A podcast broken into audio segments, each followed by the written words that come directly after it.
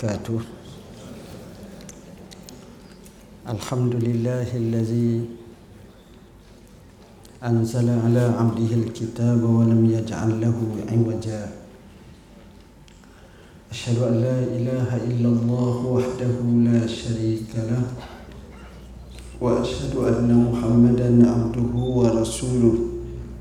اللهم صل وسلم على سيدنا محمد. وعلى آله وصحبه وبارك وسلم أما بعد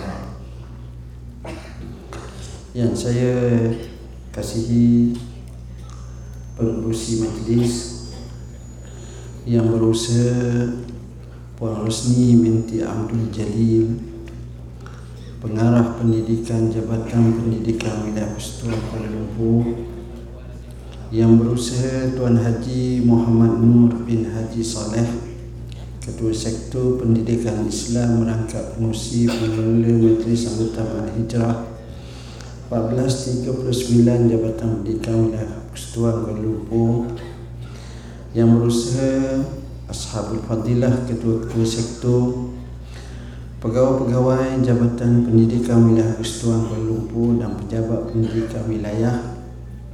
Tak lupa barisan saf kepimpinan sekolah pengetua dan guru besar sekolah-sekolah wilayah Persatuan Kuala Lumpur hadirin hadirat muslimin muslimat yang dirahmati Allah sekalian. Pertamanya marilah sama-sama kita rafakkan setinggi syukur kepada Allah. Wa in ta'utu nikmatullahi la tusuha. Kalau kamu nak hitung nikmat yang Allah kurniakan pada kamu, maka tak terhitung. Kita boleh datang sini kita boleh berjalan maka sebenarnya ini adalah nikmat sahabat saya bagi tahu ada tadi bincang kita punya kepala lutut sahaja rosak nak baiki sahaja tu beli alat sahaja pun 13000 dah upah pasang upah ni nak injek nak betul nerve dan sebagainya tulang pergilah 3 40000 itu baru. Itu kepala lutut sebelah bukan dua belah. Maknanya tuan-tuan besar nikmat yang Allah bagi pada kita. Tuan-tuan dan puan-puan yang dirahmati Allah oleh kerana saya nak cakap kepada pengetua dan guru besar perangai pengetua dan guru besar ni dia sama saya kalau bersama dengan guru saya tahu pattern guru macam tu dia tak boleh lari Guru bukan politician dan guru dia bukan dia guru. Mana-mana pun cikgu, pak mati cikgu. Ah ha, itu dia. Jadi guru besar dan pengetua ni dia suka ceramah, dia tak suka dengar. Ha, jadi dia ceramah. Oleh kerana itu ceramah saya pendek kepada orang suka ceramah. Jadi jangan bimbang. Pukul 10 kita berhenti. Tak payah tengok jam lah. Ha, pukul 10 saya berhenti insya-Allah. Tuan-tuan dan puan-puan yang dirahmati Allah Sempena dengan ma'al hijrah pada kali ini Kita nak cuba tengok beberapa perkara Mudah-mudahan kita dapat manfaat Perkara pertama Satu kalimah yang unik Namanya hijrah. Memberi satu maksud yang mendalam Bahawa kita nak tak nak Kita mesti hijrah. Sama ada masa sama ada usia sama ada tempat sama ada keadaan. Itulah berlaku dalam kehidupan manusia. Hijrah jadi oleh kerana hijrah ini penting maka hijrah menjadi satu mentalak yang baik untuk menjadikan manusia lebih hebat tapi malangnya kadang-kadang orang yang ambil bahagian hijrah ni adalah bukan orang Islam. Orang Islam kalau dia berada dalam comfort zone, zone selesa, dia malah dah macam. Tapi kita tengok orang yang hebat dia akan hijrah. pemain bola terkenal dunia. Namanya Neymar. Tuan-tuan kenal saya sekadar sebut tapi tak ada tengok banyak. Tak apa. Neymar ni tuan-tuan skillnya hebat. Hebat main bola pilih satu pasukan yang terkenal di dunia Barcelona tapi kerana bintang gamma dia tak tertonjok dia tak pernah juara tak pernah menjadi sebagai orang pemain terbaik dunia jadi dia dibayangi oleh beberapa player yang lebih hebat seperti Messi, seperti yang lain. Tak. Tapi oleh kerana satu cabaran baru-baru ni selepas bertahun-tahun dah duduk di Barcelona, dia hijrah. Dia pergi ke PSG. Tengok. Bila dia pergi, kita tengok bakat dia naik hebat. Maknanya kita ni dalam hijrah kalau mereka boleh ambil semangat macam tu, kita jauh lagi. Sebab kita ada Rasul sallallahu alaihi wasallam. Jadi hijrah ni tak nak nak tak nak kena hijrah. Hijrah yang paling hebat namanya hijrah dari sudut pemikiran kita. Hijrah dari sudut hala tuju kita. Hijrah dari sudut view kita misi dan visi kita. Setiap di kalangan kita ada visi misi dia. Yang mana ini yang kalau kita boleh gerakkan, kita tengok. Tapi kalau kita biarkan, maka tak jadi. Rasulullah SAW, dia daripada Mekah, dia pergi ke Madinah. Bukan macam pelarian. Dia lari satu tempat, pergi ke satu tempat. Bukan. Nabi bila dia keluar daripada Mekah dia pergi ke Madinah dia telah membentuk satu grand design. Dia panggil khutu aridah. Dia telah dapat membuat satu gambaran masyarakat madani. Dan semuanya menjadi the best Bukan nombor 3, nombor 14, nombor 580 tak. The best sampai sekarang tak tercabar dan tak dicabar, tak boleh mencabar dan kena terima. Dia nak pergi satu tempat tu, kita tengok dia punya grand design dia luas. Satu-satunya yang boleh buat piagam Misak Madinah. Misak Madinah ni lebih hadir daripada PBB tuan-tuan. Lebih hadir daripada mana-mana perlembagaan di dunia ini dalam suasana masyarakat majmuk. Yahudi ada, apa ada, lebih hadir. Tuan-tuan baca betul-betul, ambillah buku seperti Ar-Rahikul Makhtum, tengok Al-Bunud ataupun dia punya akta-akta dia, maddah-maddah dia satu-satu-satu disebut. Siapa boleh lawan lagi? 1400 tahun dulu. Kita nak bincang RUU 355 pun huru-hara. Jadi realiti. Saya terbabit tuan-tuan. Jadi saya bercakap, saya pergi kat parlimen, saya tengok macam mana. Tapi Rasulullah one man show. Hebat. Ini bukan orangnya. Orang sebut Muhammadun basyarun wa laysa kal bashar. Innahu yaqutum bainal hajar. Muhammad itu manusia tapi dia bukan macam manusia. Dia ibarat batu permata di celah batu yang banyak. Maknanya hebat sangat. Jadi kita ni kena jadi macam tu. Ada worldview kita, ada misi kita. Ini penting. Keduanya, kalau kita tengok Rasulullah SAW Rupa-rupanya satu kelebihan yang berlaku pada Nabi ni Dia ini strategis. Orang strategis Dia lain. Dalam keadaan kekangan seperti itu dia bertembung dengan ummah. Dia bertembung dengan negara kalau ibarat. Dia bertembung dengan masyarakat Mekah.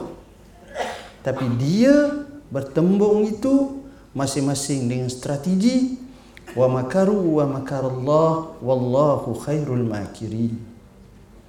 Abu Jahal ada strategi mereka mengatur susun atur tapi Nabi pun ada strategi. Bertembung antara dua strategi ini kita tengok betapa hebatnya Rasulullah SAW sebagai strategis. Hebat. Jadi kita ni tuan-tuan bila pegang satu amanah kita kena ada strategi.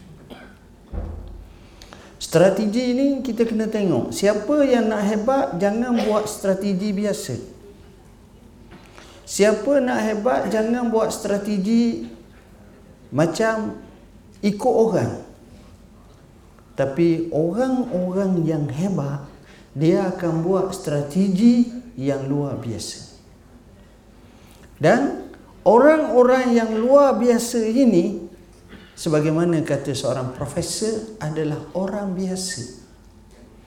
Kenapa dia boleh hebat? Sebab dia buat kerja luar biasa. Kita tahu ada workaholic, ada hard working. Bagi saya yang paling hebat bukan hard working. Tapi kita ada smart working kita. Kita ada cara kerja tu hebat. Tuan-tuan, orang Brazil ni tubuh dia macam orang Malaysia tu. Tuan-tuan tengok Brazil, Brazil, faham kenal Brazil? Ha, orang perempuan ni pengetua tak apa kenal sangat lah Tapi suami dia tahu kot ha, Brazil Brazil ni tuan-tuan Pernah berapa tahun, 8 tahun ke 9 tahun dulu Dia mari ke Malaysia berlawan bola dengan orang Malaysia. Masa tu nak pergi berlawan kat Jepun dengan Seoul, Korea. Sebagai host Piala Dunia. Carlos R. Alberto tu kecil je orang. Besar Akmal Riza je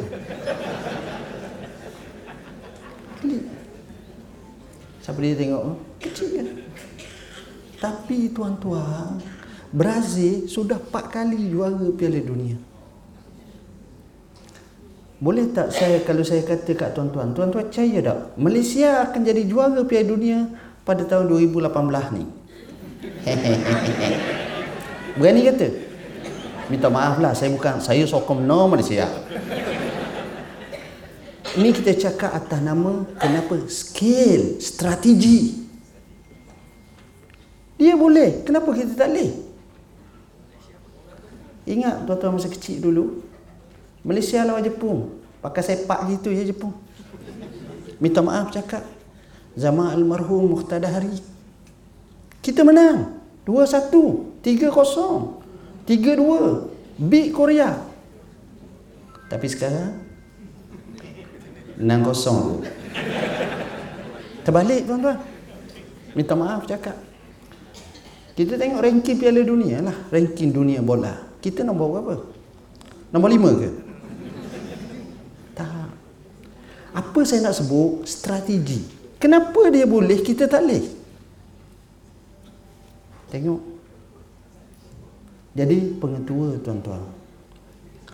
Guru besar dia adalah master plan besar. Dia playmaker.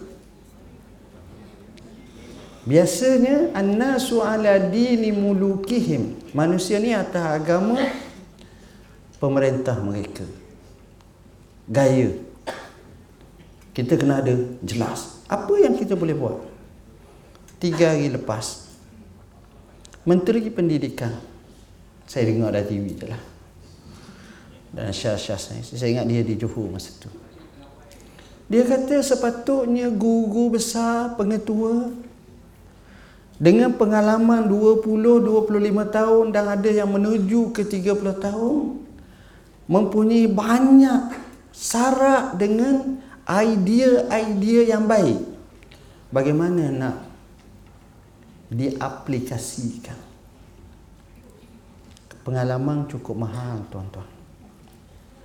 Pengalamanlah yang mengarifkan kita. Jadi strategi. Saya tanya kepada Menteri Pendidikan masa tu. Masa belum pecah lagi antara pengajian tinggi ataupun pendidikan tinggi dengan pendidikan. Saya tanya, boleh tak kita tubuh universiti macam Harvard University? Sepatutnya boleh. Tapi kenapa jadi tak boleh? Sepatutnya boleh. Tapi kenapa jadi tak boleh? Ini dia. Tiga hari lepas saya tengok senarai universiti terbaik di dunia. Saya ingat ada kat Malaysia atau UM ke UIE, tak ada lah. 10 universiti terbaik dunia, empat di Amerika. Empat pula di England. Satu di Germany, satu lagi saya terlupa dah kat mana. Kat mana tuan-tuan? Kenapa jadi macam ni? Saya tetap beriman kita boleh. Nampak je tuan-tuan kita ni leket. Tapi tak, kita hebat. Tapi kerana kita telah ada satu stigma dalam kepala otak kita ni, kita dah, oh, kita lemah. Semalam, saya ceramah di hadapan top kepimpinan Petronas. Ini presidennya, timbalan presidennya, vice presidennya, orang-orang kanan senior-senior Petronas. Tuan-tuan tahu, Petronas adalah syarikat minyak yang termaju dan terhebat di dunia. Ter terhebat. Shell kalau dari sudut kehebatan tu maknanya kita ni ada yang hebat. Dulu daripada hasilnya tamat sikit tahun 70-an berapa dia dana sekarang ni bilion bilion menuju trilion. Kalau seluruhnya saya ingat memang macam itulah caput aset kepimpinan tu kita tengok berjaya. Tapi be professional. Tengok kita boleh buat sebenarnya. Kadang-kadang kita kagum orang lain lebih sangat sehingga kita menjadi orang yang teramat lemah. Saya bukan kata orang lain, saya kata diri saya juga macam tu. Kalau bidang saya, saya ingat bidang agama. Kita kalau sebut orang Arab mesti alim so. Orang Melayu tak, tak boleh lah sebab kita dia, dia orang Arab cakap Arab. Tak, tak semesti macam tu. Saya tengok jabat saya tu hampir tiap-tiap hari macam pengaruh lah sibuk tapi saya tak ada lah masalah pergi mengadu ha, ha tukar tu. Disiplin tak ada dia isu lain, isu global. Isu besar-besar lah biasanya. Ha, isu kecil ke isu dobi muslim sahaja. Ha, tu kecil. Itu pun kita nak, kita jawab, 500 ribu yang tengok ha, maksudnya nak ceritanya ialah kadang-kadang bila kita bertemu kita bercakap ni insyaAllah minggu depan saya ke ke Mesir Darul Iftah bentang kata kerja secara khas dengan dunia Islam yang lain maknanya tuan-tuan bila kita duduk betul-betul kita boleh bukan kita tak boleh soal bahasa tu soal yang kedua kita bercakap lah tapi point tu yang ni saya kata kita kena strategis. Ini kalau guru besar yang cemerlang. Guru-guru besar yang hebat, pengetua yang hebat macam mana? Seorang naik chancellor tempat saya belajar dulu hebat sangat meninggal dah Bila anak-anak murid dia datang, tuan-tuan apa yang dia cakap? Kalau kita lah, mana murid kita siapa, apa kita cakap? Nak-nak sekalian, belajar sungguh. Jangan malah. Buat betul-betul.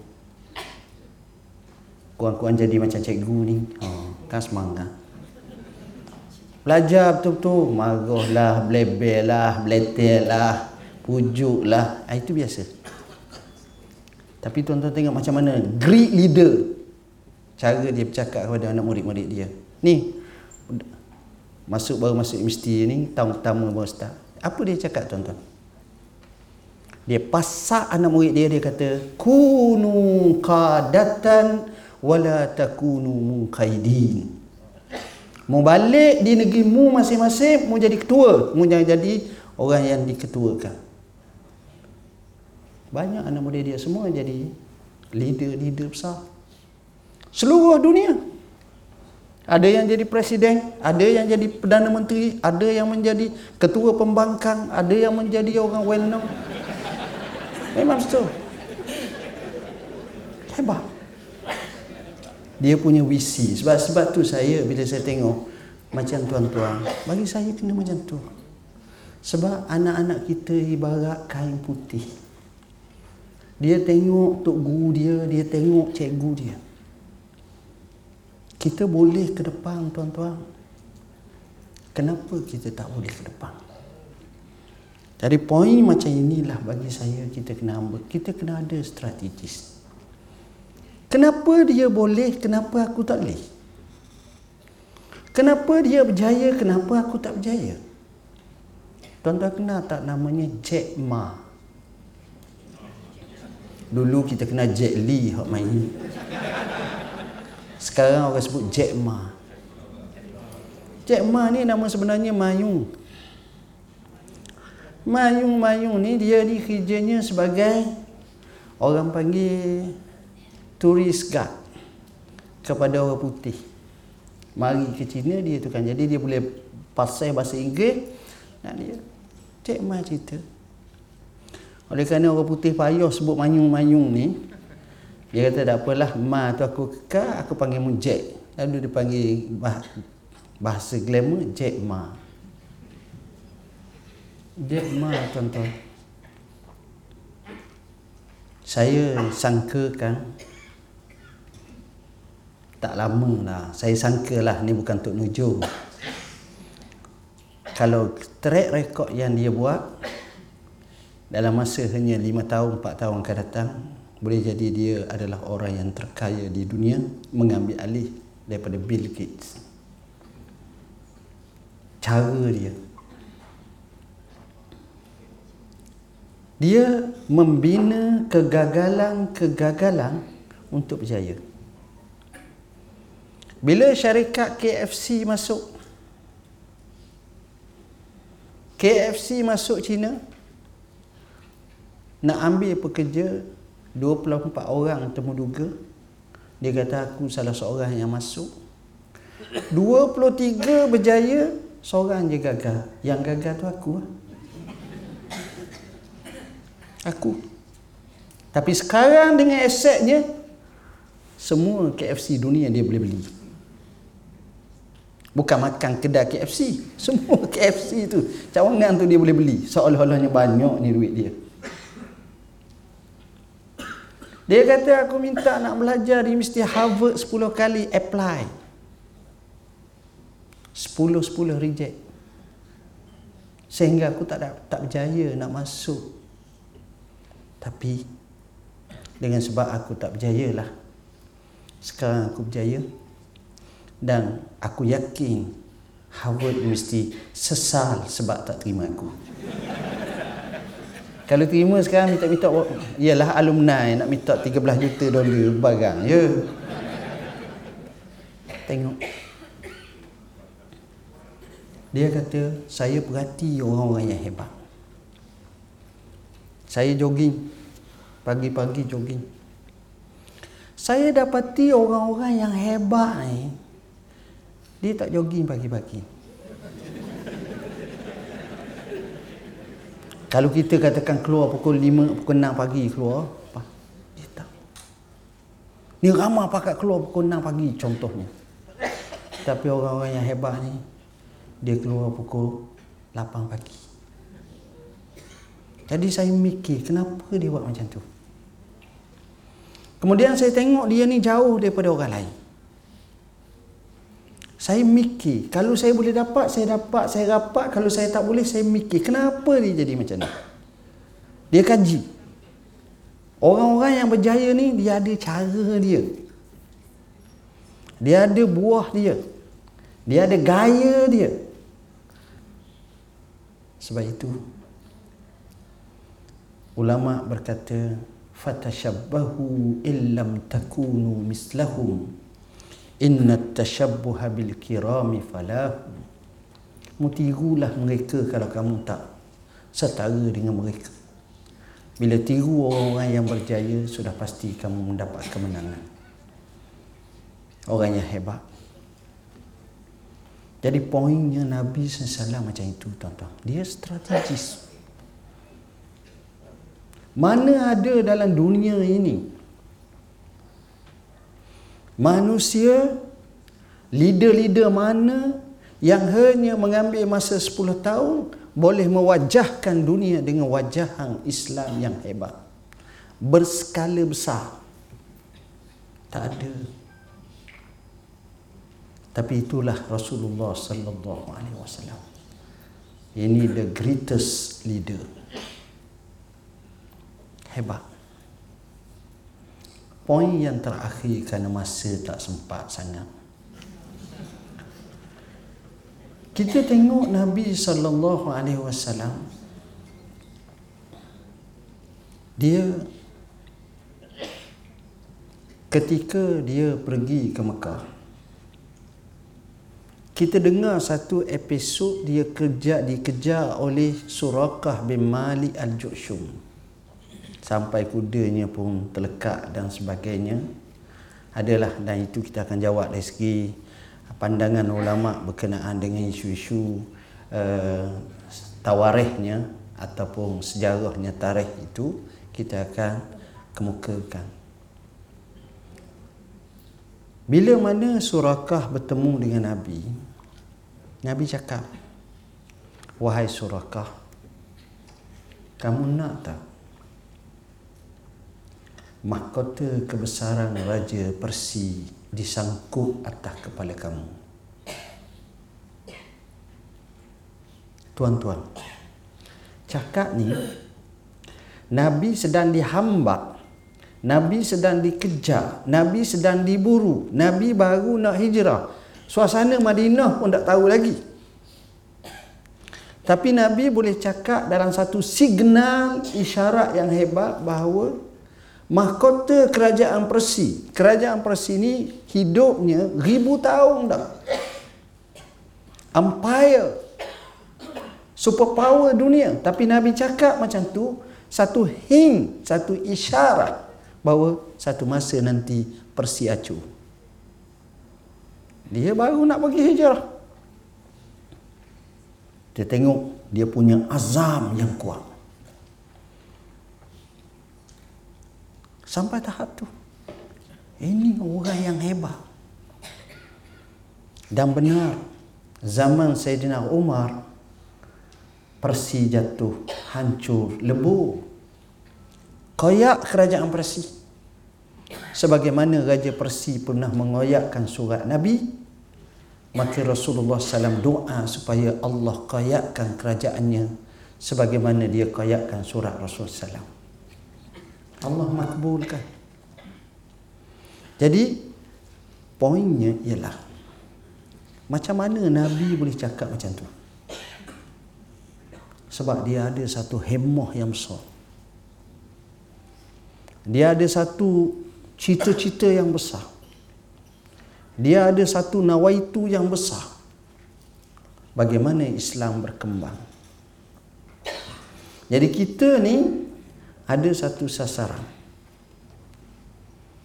Orang-orang yang hebat ni dia ada sasaran. Sasarannya nak bergiang, nak bergiang. Dan dia buat perkara yang luar biasa.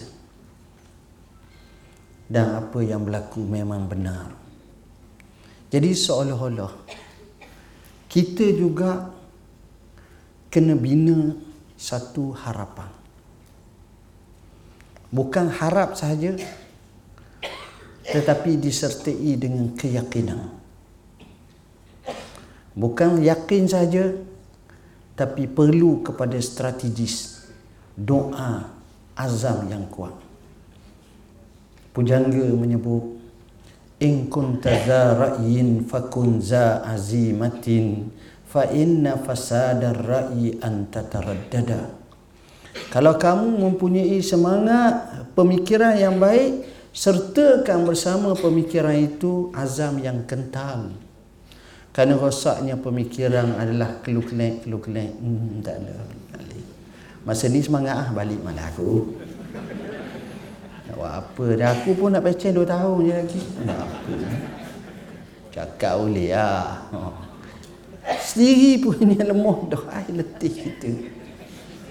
Orang macam ni tak tahulah. Tak boleh begitu kita kena hasad. Biar kita tak berjaya tapi mukaddimah kita ni menyebabkan kesinambungan kejayaan. Ini dia. Nak bina pemikiran macam ini luar biasa. Semangat ini. Bila ada macam tu sebenarnya orang ni adalah orang yang hebat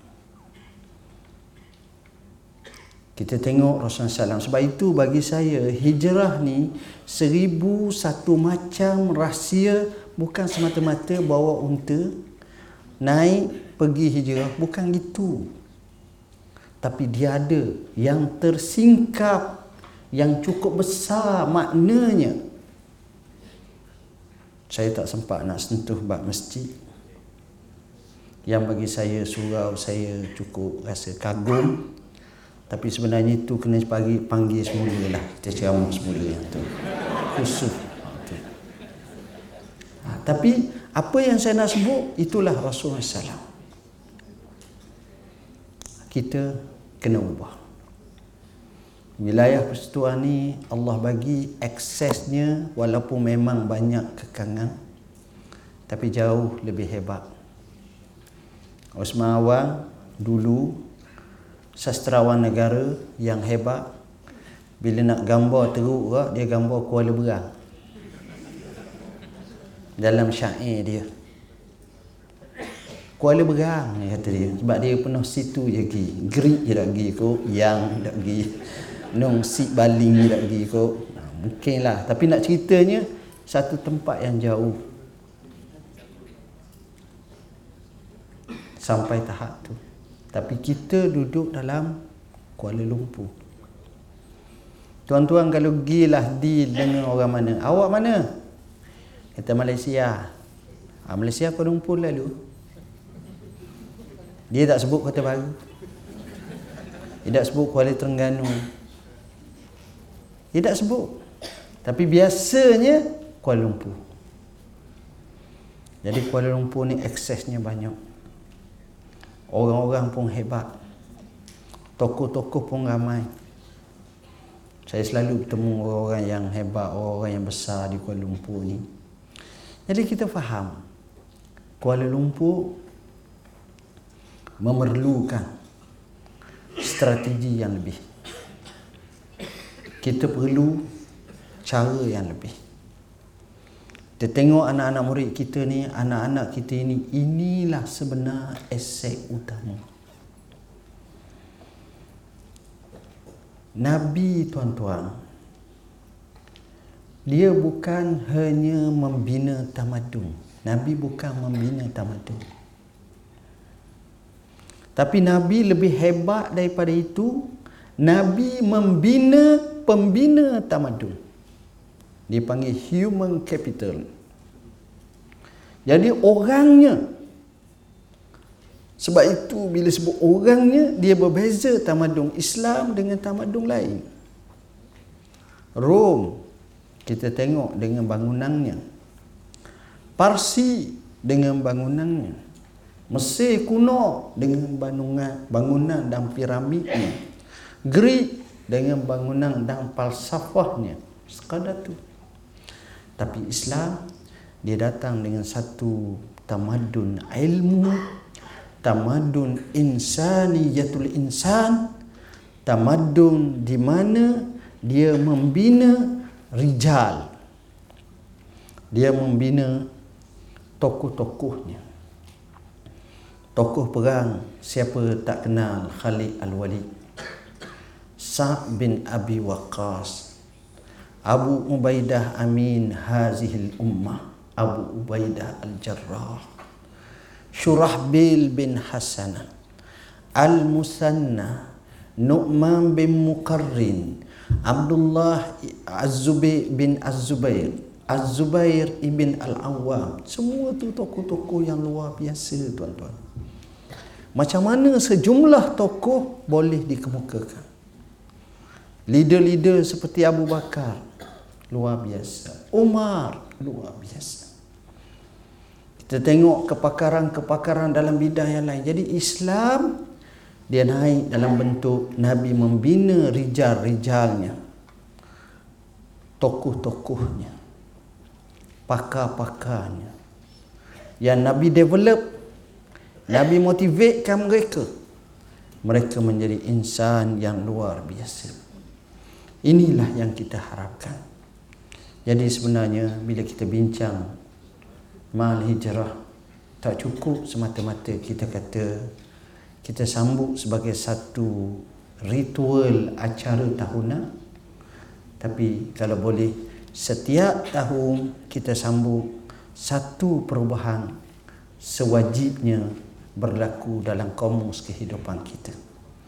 Dan bagaimana pula sisi pandang tentang pendidikan dan pelajaran yang kita nak olahkannya inilah cabaran-cabarannya. Saya tak payah ceramah panjang tuan-tuan sebab kerja saya nulis buku. Jadi banyak buku saya sebut tokoh pendakwah Islam. Banyak ke arah kepribadian yang unggul kita sebut. Warkah buat cikgu macam mana nak nasihat cikgu jadi cikgu yang hebat semua sekali ini ni satu persatu nak bincang bab hijrah kita ada fit hijrah. Begitu juga tip hafazan al-Quran begitu nak akak buku banyak sangat tuan-tuan. Jadi tak payah angkat lah. Yang penting sebab kita di uh, wilayah Persatuan Ampung sekarang ni kita budayakan dengan budaya pantas jawab soalan. Dan kita Alhamdulillah sebagai contoh kalau di pejabat mufti saya showkan guru besar di sini sebagai contoh. Layari laman web kami www.mufti.wp.gov.my lepas tu kita ada bayan dinas. Kita ada isyak fatwa gantung di papan kenyataan sekolah. Dan kita jawab isu-isu semasa. Macam contohnya isu uh, pesta tanglung. Boleh ke tak? Semalam kita jawab. Cerita perempuan bekerja. Boleh ke tak begitu juga kita jawab isu-isu macam-macam lah. Sentiasa tiap-tiap hari boleh katakan. Yang sesuai itu boleh ambil boleh buat macam ni. Dan insya-Allah bayan linas akan kita kumpulkan sebanyak tujuh jilid untuk masyarakat. Dan ada buku yang kita kita bagi cuma di masjid-masjid ada. Dan juga sebahagian di jabatan. Tujuannya apa? Kita nak sebarkan ilmu dengan sebaik mungkin dan laman web kita 3 tahun lepas jumlahnya 25,000 orang pengunjung.